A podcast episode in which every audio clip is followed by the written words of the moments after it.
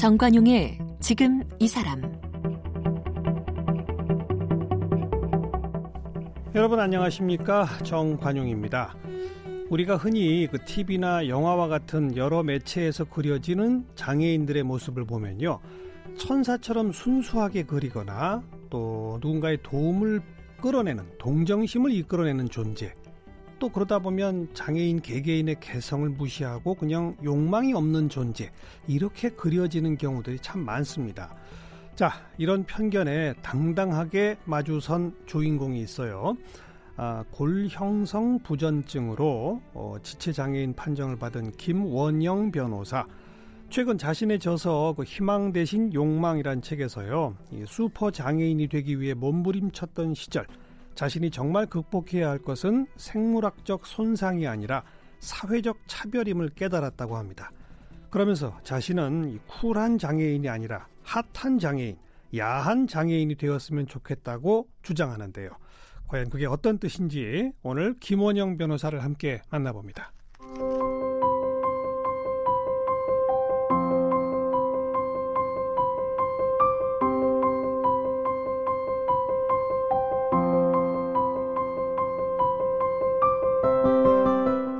김원영 변호사는 골 형성 부전증으로 지체장애 1급 판정을 받았고 15살까지 병원과 집에서만 생활했습니다. 검정고시로 초등학교 과정을 마친 후 장애인을 위한 특수학교의 중학부와 일반 고등학교를 거쳐서 서울대학교 사회학과를 졸업했고요. 서울대학교 로스쿨을 졸업한 후 국가인권위원회 등에서 일했고 장애 문화예술연구소 지세서 연극배우로 활약하기도 했습니다.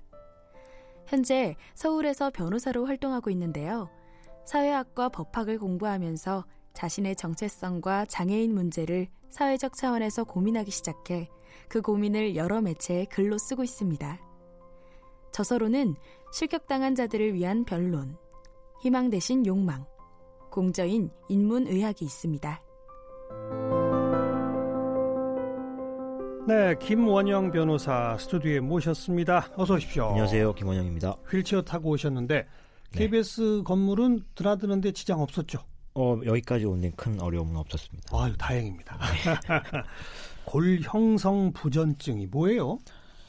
어, 예, 어, 뭐 이름 그대로 어떤 그 뼈의 구조가 네, 좀 취약한 그러니까 유전적으로 취약한 그런, 유전적으로 네 그런 특성이 있어서 어, 특히 어린 시절에 좀 골절이 많은 아. 네, 그런 질, 질환입니다. 예. 그냥 그냥 뼈가 부러지는 거예요? 예, 뭐 아주 약한 충격만 살짝만 부딪혀도. 네, 네, 네. 태어나면서부터. 그랬습니다. 예. 아, 그래서 아까 그 소개 멘트를 보니까 15살까지는 병원과 집에서만 생활했다. 예, 그렇습니다. 초등학교를 다닐 수 없었어요? 초등학교를 해서 물론 가고 싶었지만 음. 네, 뭐 당시만 해도 80년대 후반, 90년대 초반이었는데 학교에서 받아주질 않았고요. 아. 네. 뭐 이런 거죠. 와서 다치면 어떡하냐. 예, 예. 우리가 책임질 수 없다. 예. 뭐 이런 이야기로 예. 다닐 수 없었습니다. 예. 중학교는 특수학교로 진학. 예, 일반 학교를 갈 수 없었기 때문에 아. 늦게 네. 초등학교도 마찬가지고 일반 중학교도 마찬가지고 네. 감당할 수 없다 이래서 네 그래서 어. 제가 검정고시를 보고 초등학교는 어. 네 그리고 이제 중학교는 특수학교에 입학했습니다. 고등학교는 일반 학교를 가셨더라고요. 네네네. 네, 네. 그때부터는 시대가 좀 변했나요?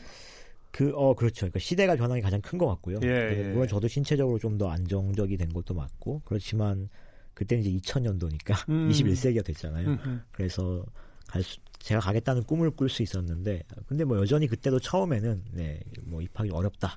이런 이야기를 듣기도 했었습니다. 네. 그 고등학교에는 장애인을 위한 시설들이 있었습니까? 당시에 뭐 없었죠. 사실 없었고. 그죠. 네, 네. 대부분 이제 계단으로 돼 있었고. 그러니까요. 네. 그러니까 학교 측에서도 이제 그러니까 뭐 어떻게 다니겠냐 이런 취지였죠. 뭐 학교를 개선한다는 생각은 그때는 아마 거의 하지 못했고. 그런데 가겠습니다 하니까 어떻게 됐어요? 어, 처음에는 이제 계속 좀 반대하셨어요. 어. 원서를 사러 가는데 저한테만 안 팔고.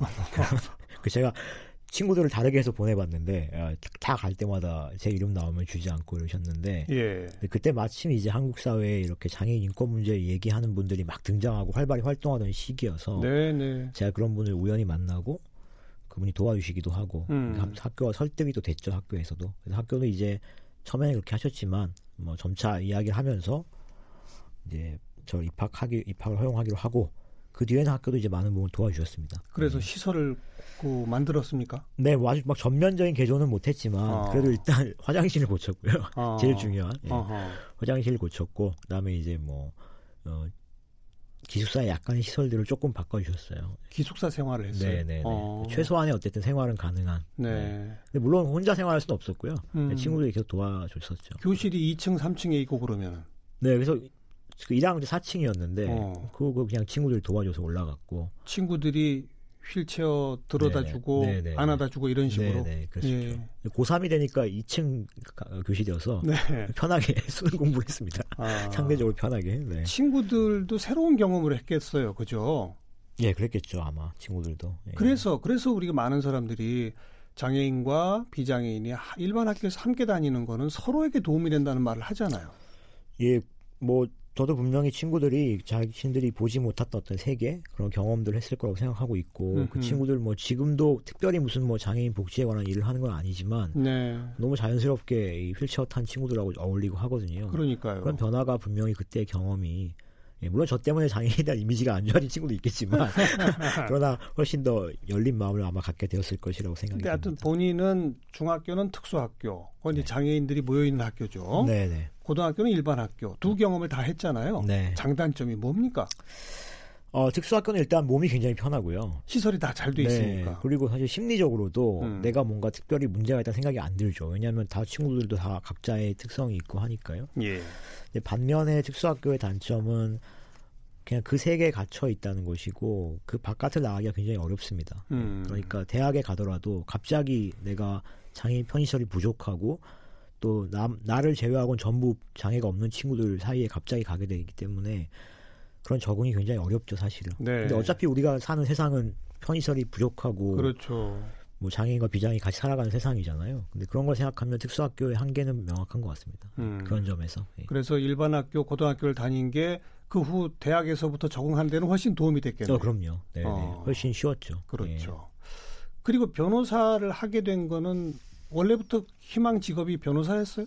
어, 사실 그렇진 않았습니다. 그렇진 않았고 저는 이제 뭐 이렇게 좀 계속 공부를 하고 이러고 싶었는데 음. 예, 뭐 경제적인 이유도 컸고요, 당연히. 아. 예, 또 안정된 직업을 얻어야겠다라고 하는 게 컸고 또 그 외에도 뭐 저희 가족들이나 저희 뭐 장애가 있는 친구들 이런 친구들이 어떤 그런 수요가 컸어요. 그러니까 어떤 자기들이 겪는 문제들이 있는데 그런 걸 좀 어디서 도움을 얻고 싶고 상담을 하고 싶은데 사실 그런 네트워크가 없잖아요. 네, 그러니까 네. 뭐 변호사가 많은 뭐 집안은 친구도 변호사고 뭐 형도 변호사고 이럴 수도 있지만 또 대부분의 사람들은 그렇지 않거든요. 그렇죠. 몇 다리를 건너도 간단한 걸 물어보기조차 어렵기 음. 때문에 그래서 그런 얘기들을 많이 들으면서 아 뭔가 제가 놓여 있는 어떤 사회적 배경 커뮤니티 내에서 이 네트워크 내에서 어, 현실적인 지식이 매우 필요하겠다. 음. 예, 그런 동기도 있었습니다. 그래 지금 변호사 생활을 시작하시고는 뭐 예를 들어서 네. 주로 장애인들을 돕는 변호사로서 활동하시는 거예요? 아니면 그냥 일반 변호사로서 똑같이 활동하시는 거예요? 어, 제가 이제 인권위원회에서 일할 때는 인권위원회에서도 일하셨어요. 네, 네. 어. 변호사 자격을 어, 얻은 이후에 이제 국가인권위원회에서 일했는데 그때는 예. 이제 주로 제가 어, 정신장애인들의 어려움, 뭐 문제라던가 장애인, 담당 업무가 그랬었다는 네네네, 거죠. 네, 네. 어. 그런 것도 주로 했습니다. 근데 뭐 제가 나온 지가 오래되진 않았는데요. 최근에는 사실 뭐 그렇게 특별히 그런 업무를 막 하고 있지는 않고 여러 음. 가지 그냥 하고 있는데 일반 변호사와 똑같이 네네네 그렇지만 이제 어떤 뭐 이런 장애인 인권 을 담당하는 어떤 변호사회의 그 인권위원회 같은 것들이 있거든요. 네. 네. 그런 쪽을 통해서 이제 간접적으로 예, 같이 하고 있습니다. 예. 음. 자, 이 사회적 차별과 또 본인 스스로 겪은 여러 경험 등등을 다 묶어서 또 왕성하게 글로 발표하고 책으로 써서 어, 사회적으로 경종을 울리고 문제 제기를 하고 계신데 여기 딱 표현이 쿨한 장애인이 아니라 핫한 장애인, 네. 야한 장애인. 이 표현 무슨 뜻이에요? 어, 예, 좀, 좀 이상한 표현일 수도 있는데, 그니까, 어, 그냥 다, 간단하게 이야기하면, 자기의 어떤 감정, 음. 욕망, 느낌을 솔직하게 얘기할 수 있는 사람을 좀 의미하고 싶었어요. 네. 그러니까 장애인이라고 하면 어, 뭐 착하거나 아니면 아주 불쌍하거나 이렇게 묘사되고 있고, 근데 사실 그 안에, 그러니까 그렇게 묘사되니까 장애가 있는 사람들도 뭔가 사회적으로 도움을 받고 내가 살아남기 위해서는 굉장히 착하고, 예, 예. 예, 뭐 순수하고 이렇게 해야 되고, 내가 뭔가 그 안에 내가 갖고 있는 온갖, 어, 여러 가지 뭐 꿈들, 희망들, 음. 욕망들 또는 뭐 때로는 뭐 나쁜 생각들 혹은 좋은 생각들 이런 게 음. 많, 많잖아요. 똑같은 인간이니까요. 그렇죠. 모든 인간이 그렇죠. 예. 그런 것들을 내가 표현하는데 항상 검열하게 되죠. 음. 뭐 장애인이 이런 말 해도 되나? 뭐 내가 장애인인데 이런 거 하고 싶다고 해도 되나? 그런 걸좀 어, 물론 어려운 일이지만 그런 네. 걸좀 거침없이 우리가 이야기하고 예, 예. 한 사람의 개인으로서 자기를 표현하고 싶다 그런 예. 취지에서 이런 표현을 썼습니다. 장애인의 자기 선언? 네, 그렇게 말할 수도 있을 것 같아요. 음, 네.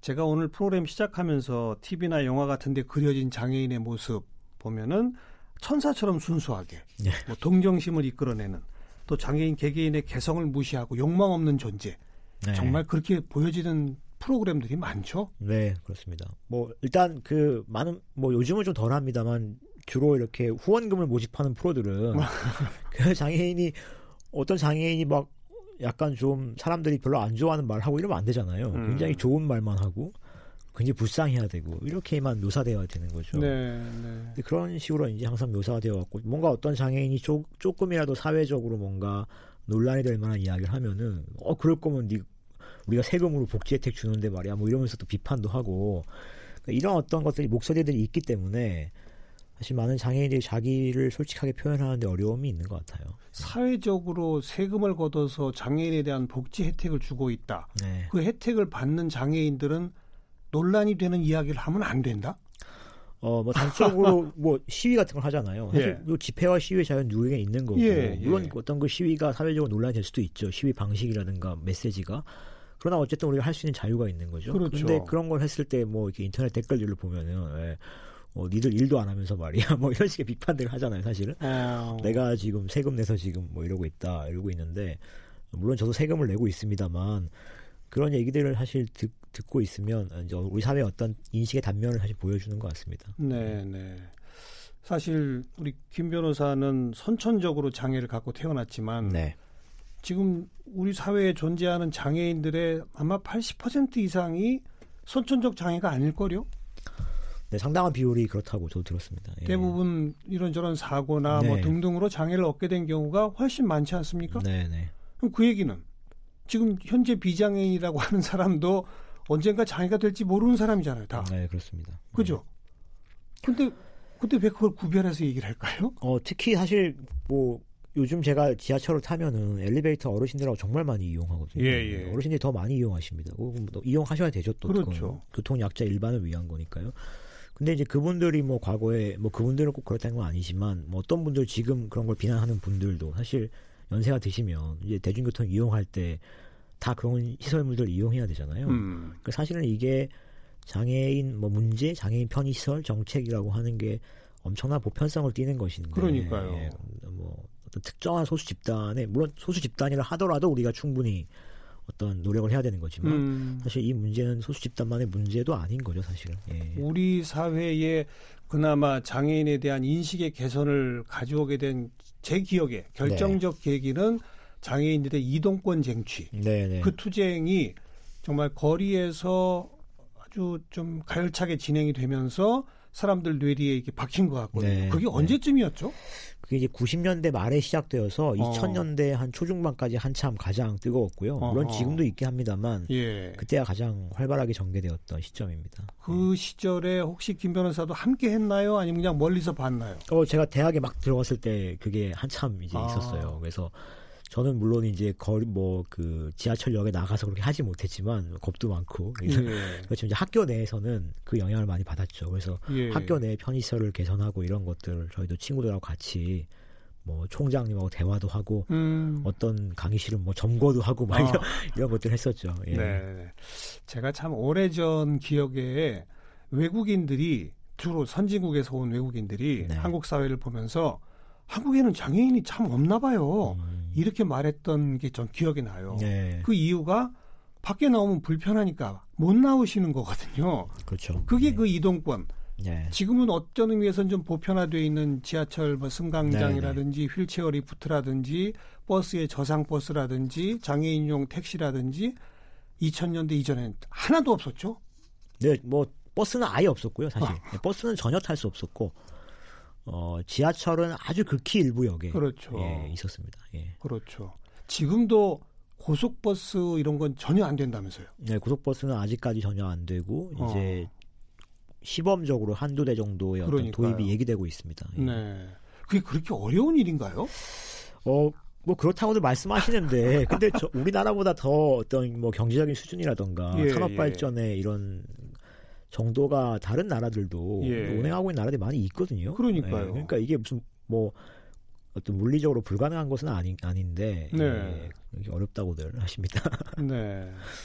그리고 또 뭐 최근에는 장애 등급제 철폐를 요구하며 광화문에서 수년 동안 네. 계속되던 집회 이게 또 이제 많은 분들한테 이제 인식이 되어 있을 텐데 네, 그쪽 제도 개선은 좀 이루어지고 있습니까? 지금 한참 이제 논의가 되고 있어요. 물론 이제 뭐 보건복지 정부 쪽에서는 대안을 제시하긴 했는데 그 예. 그 대안들이 어 장애인 등급제 이후의 제도들이 또 다른 이제 또 사각지대를 만들 수 있다. 뭐 음. 뭐 이런 여러 가지 논의도 있고 그래서 음. 그걸 보완할 것이냐. 그리고 결정적으로 등급제를 폐지하자는 예, 요구 중에 아주 중요한 이유는 어 진짜 필요한 사람들에게 서비스가 적절히 가도록 이걸 늘리자는 것 취지인데 네, 네. 전체 규모의 예산을 똑같이 하면서 제도만 바꿔서 음. 이게 뭐 제, 그냥 형식적인 것만 바뀐 것이 아니냐 이런 논란도 많이 있고 그렇습니다. 예. 내용적으로 좀 깊이 들어가서 검토할 게 많군요. 네 맞습니다. 어. 자 그건 그렇고 이 쿨한 장애인이 아니라 야한 장애인, 네. 장애인의 인간 선언 똑같은 인간이고 똑같은 욕망을 가지고 있다. 그런 눈으로 좀 바라봐 달라. 이런 주장의 말씀을 음. 소개 들었고 또 하나 굉장히 주목받은 책이 실격당한 자들을 위한 변론이라는 책인데요. 네. 이 실격당한 자 중에 한 부류가 장애인인 거죠, 그러니까. 그렇습니다. 자격이 없다고 어. 불리는 사람들. 예. 어. 장애인이 뭐 대표적인 사람들인 것 같습니다. 제가. 네. 다 편견이죠. 어, 뭐 자격이 어디 있겠습니까 사람한테 그렇죠 누구나 똑같겠죠 예. 음. 여기 책에 제가 아주 충격적인 게 나를 태어나게 했으니 그 손해를 배상하시오라는 제목의 예. 이른바 잘못된 삶 소송 이야기가 있네요. 네네. 이게 무슨 얘기입니까? 어 이게 뭐 세계적으로 있는 소송인데요. 예. 우리나라는 90년대 후반에 이제 강원도에서 한번 있었는데, 음. 그러니까 알려진 건 그런데요. 그러니까 장애를 가진 아이를 출산한 어, 부부, 뭐 음. 뭐 어떤 그 부모 혹은 장애인 당사자, 음. 그 태어난 아이가 자신의 이름으로 어, 사, 출생 전에 장애 여부를 미리 진단하지 못한 산부인과 의사를 상대로 어. 어 민사소송을 제기하는 겁니다. 어. 네, 그러니까, 어, 그러니까 그 아이의 입장이라면 내가 태어난 것이 지금 내가 장애를 가지고 태어난 것이 어, 법률상 손해가 발생한 거니까 어허. 이걸 배상해라 이런 취지로 어, 손해배상 청구를 하는 것이죠. 잠깐만요. 그 얘기는 당신이 내가 엄마 뱃속에 있을 때 장애를 갖고 있다는 것을 제대로 진단했다면 네. 나는 안 태어날 수 있었다? 그렇죠. 뭐 임신 중절이라든지 그러니까 그게 전제되는 거네요. 맞습니다. 예. 그래서 내가 태어난 건 손해다? 네, 그러니까 뭐 부모가 제기할 때는 내 아이, 장애아를 낳은 것이 손해다가 되는 것이고 오. 그 아이의 이름으로 제기할 때 아이가 원고가 될 때는 예, 내가 태어난 것이 손해가 되는 것이죠. 네. 그런 소송 그김 변호사님 우선 어떻게 생각하세요? 어 사실은 이제 당연히 사람의 생명이 손해가 될 수 있느냐 이 문제가 첫 번째 그렇죠. 쟁점이잖아요. 어. 이게 법률상 손해가 될 수 없다는 것은 저는 뭐 명확하다고 생각합니다. 그리고 음. 이거는 어 거의 대부분의 나라의 법원들도 그런 취지의 어떤 판결들을 했었고요. 아 근데 그런 소송을 제기하는 사람들의 이 생각, 그렇죠. 의식 구조 말이죠. 그게 굉장히 어려운 문제인데 예. 저는 근데 그거를 우선 당연히 거기 그런 소송이 제기 어, 되는 것이 그냥 안타까운 일이고 음. 그 소송을 제기할 수밖에 없었던 부, 부부들 혹은 뭐 부모, 자식의 어떤 상황들이 안타깝고 그런 일이 뭐 그걸 받아줄 수는 없다고 생각하는데 예, 다만 예. 이것을 제가 좀 복잡하게 보고 싶었어요. 그러니까 이게 제가 장애인이니까 이런 소송을 제기한 것이 정말 잘못된 것이고 음. 절대 이런 일이 재발돼서는 안 된다라는 취지라기보다는 음. 도대체 어떤 맥락에서 이런 소송이 제기될 수밖에 없는가. 아. 네. 장애아를 낳은 것 혹은 장애인으로 태어난 것이 도대체 우리 사회에서 어, 얼마나 어, 떻게 평가되길래 음. 이 부모, 부모가 이런 선택을 할 수밖에 없었는가. 그러니까 저는 쉽게 윤리적으로 그걸 비난하고 싶다기보다는 네, 그걸 둘러싼 사실 복잡성을 보고 싶었고 이 책을 통해 제가 말하고 싶었던 거는 장애아를 낳은 것이 그냥 우리가 에이 그거 잘못됐다고 생각하면 안 돼라고 해서 안, 잘못된 것이 아닌 게 아니라 네네. 네. 정말 그그 그 아이를 기르고 그 아이와 마, 만나고 관계 맺고 하는 것 자체가 나쁜 것만은 아니다. 음. 예, 여러 가지 경이로운 순간들이 있고 음. 예, 또 사회가 어떤 태도를 취하냐에 따라서 장애를 가진 아이가 고유한 인간으로 성장해서 역할을 할 수 있다. 이런 것들을 말 그대로 변론하고 싶었습니다. 예. 즉 사회가 아직 충분한 제대로 된 자세를 갖추지 준비를 갖추지 못한 상태에서 오죽하면 이런 소송까지 제기하게 됐을까라는 생각도 해봅시다. 네, 이, 맞습니다. 이거로군요. 네, 맞습니다. 어. 그런 소송은 제기되면 안 되지만 그 예. 그 소송을 제기한 사람들에 대해서 우리가 쉽게 판단하기 어려운 것 같습니다. 예. 그나저나 진짜 이런 소송이 있었다고요? 예, 예, 있었습니다. 판례가 어떻게 됩니까? 어, 그러니까 대법원의 결론은 어, 아이의 이름으로 제기된 것은 그건 받아줄 수 없다. 아. 왜냐하면 생명이 손해일 수는 없기 때문이다라는 예. 거였고요. 근데 어, 부, 부모의 이름으로 제기된 소송에 대해서는 어, 아이의 출산 자체를 손해라고 할 수는 없었기 때문에 그거는 인정하지 않았고 다만 음, 음. 장애를 가지고 아이가 태어난다는 걸 예측하지 못했기 때문에 아, 어떤 정신적인 충격이 있을 수 있다. 아하. 그 부분을 인정해서 어, 약간의 위자료를 어, 약간의 받아, 위자료. 네, 받아 주었습니다. 예. 어. 뭐 그러니까 법원도 고민을 많이 한 것이죠. 어떤 네. 그 부부에게 뭔가 약간의 도움을 주고 싶었는데 네. 그러나 장애아의 출생을 손해로 볼 수는 없으니 아마도 많은 고민을 했던 것 같습니다. 음. 우리 청취자분들 지금 막 이 대목을 쭉 따라 들으시면서 아 그런 소송이 있었어? 한번 생각해 보시게 될 네. 중요한 지점인 것 같아요. 네네. 음.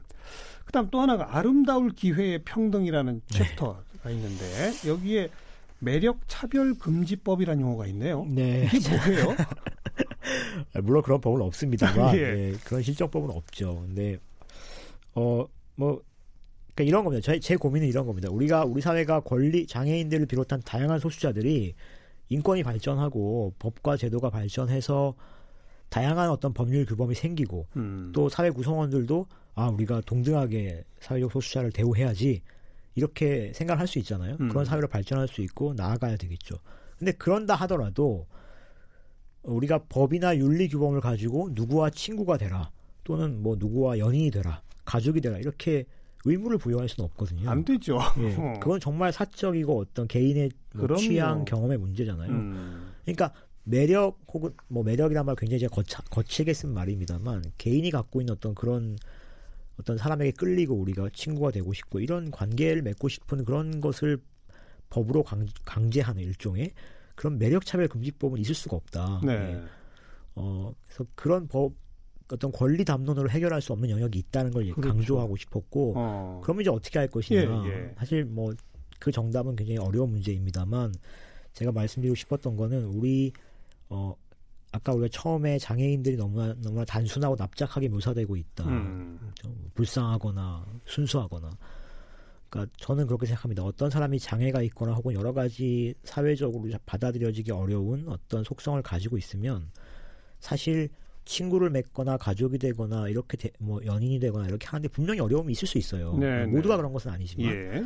근데 그렇지만 우리가 어떤 사람을 진지하게 긴 시간을 들여서 그 사람을 바라보고 음. 이런 노력들을 했을 때 우리가 지금까지 알지 못했던 그 개인의 어떤 반짝이는 매력들을 발견하기도 하거든요. 네, 네. 그 사람들은 뭐 TV에서 어떤 장애인과 뭐 비장애인의 어떤 뭐 사랑 이야기를 보거나 가족들의 어떤 헌신을 보면 사람들은 이렇게 얘기하잖아요.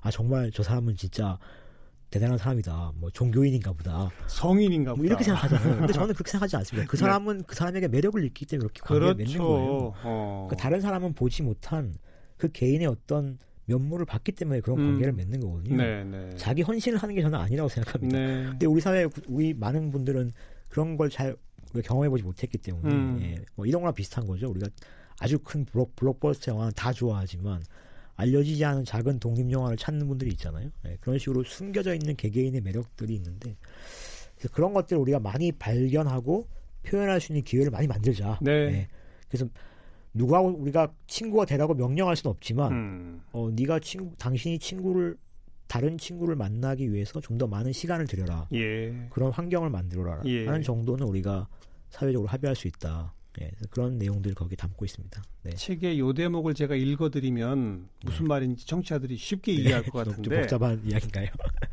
휠체어 바퀴를 1.8초에 한 번씩 규칙적으로 밀 수 있다. 경사가 있는 길에서도 한 손에 책이나 커피를 들고도 절묘하게 방향과 속도를 유지하며 이동한다.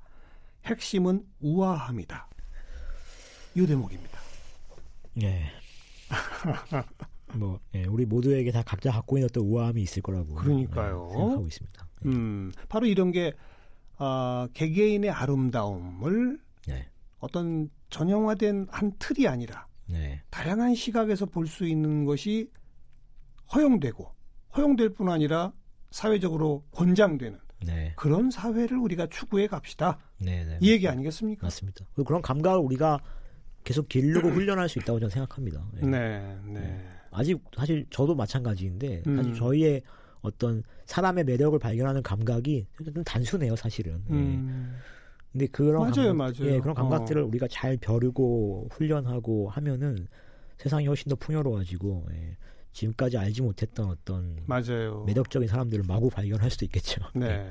이제 대학 생활 즉 성인이 되면서부터도 벌써 한 20여 년 사회를 경험하고 계신데 네. 우리 사회가 20년 동안 조금씩 좋아지고 있어요. 어때요?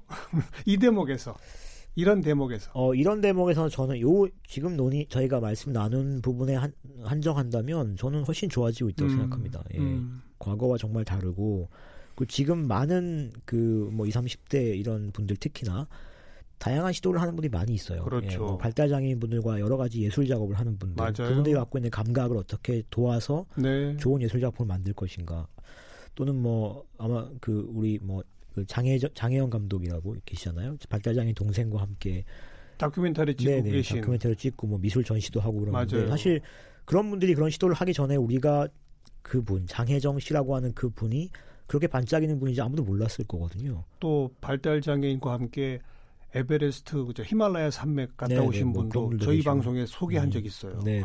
네. 그 그런 면모들이 지금까지 보이지 않았잖아요. 맞아요. 네. 이런 시도들을 근데 지금 아주 많은 곳이 하고 있고 음. 그래서 실제로 저, 도 놀랄 정도로 그동안 보지 못했던 어 저런 네. 분이 있, 었단 네. 말이야. 네. 그런 경험을 하고 있습니다. 계속 이 방향으로 조금 더 빠른 속도로 좀 가기를 함께 네. 바라보면서 핫하고 야한 장애인들의 그 아름다운 매력들을 우리 모두가 음, 좀 여기저기서 발견해 볼 수 있는 그런 사회 소망하겠습니다. 네, 감사합니다. 음, 네. 김원영 변호사 함께 만났어요. 고맙습니다. 네, 고맙습니다.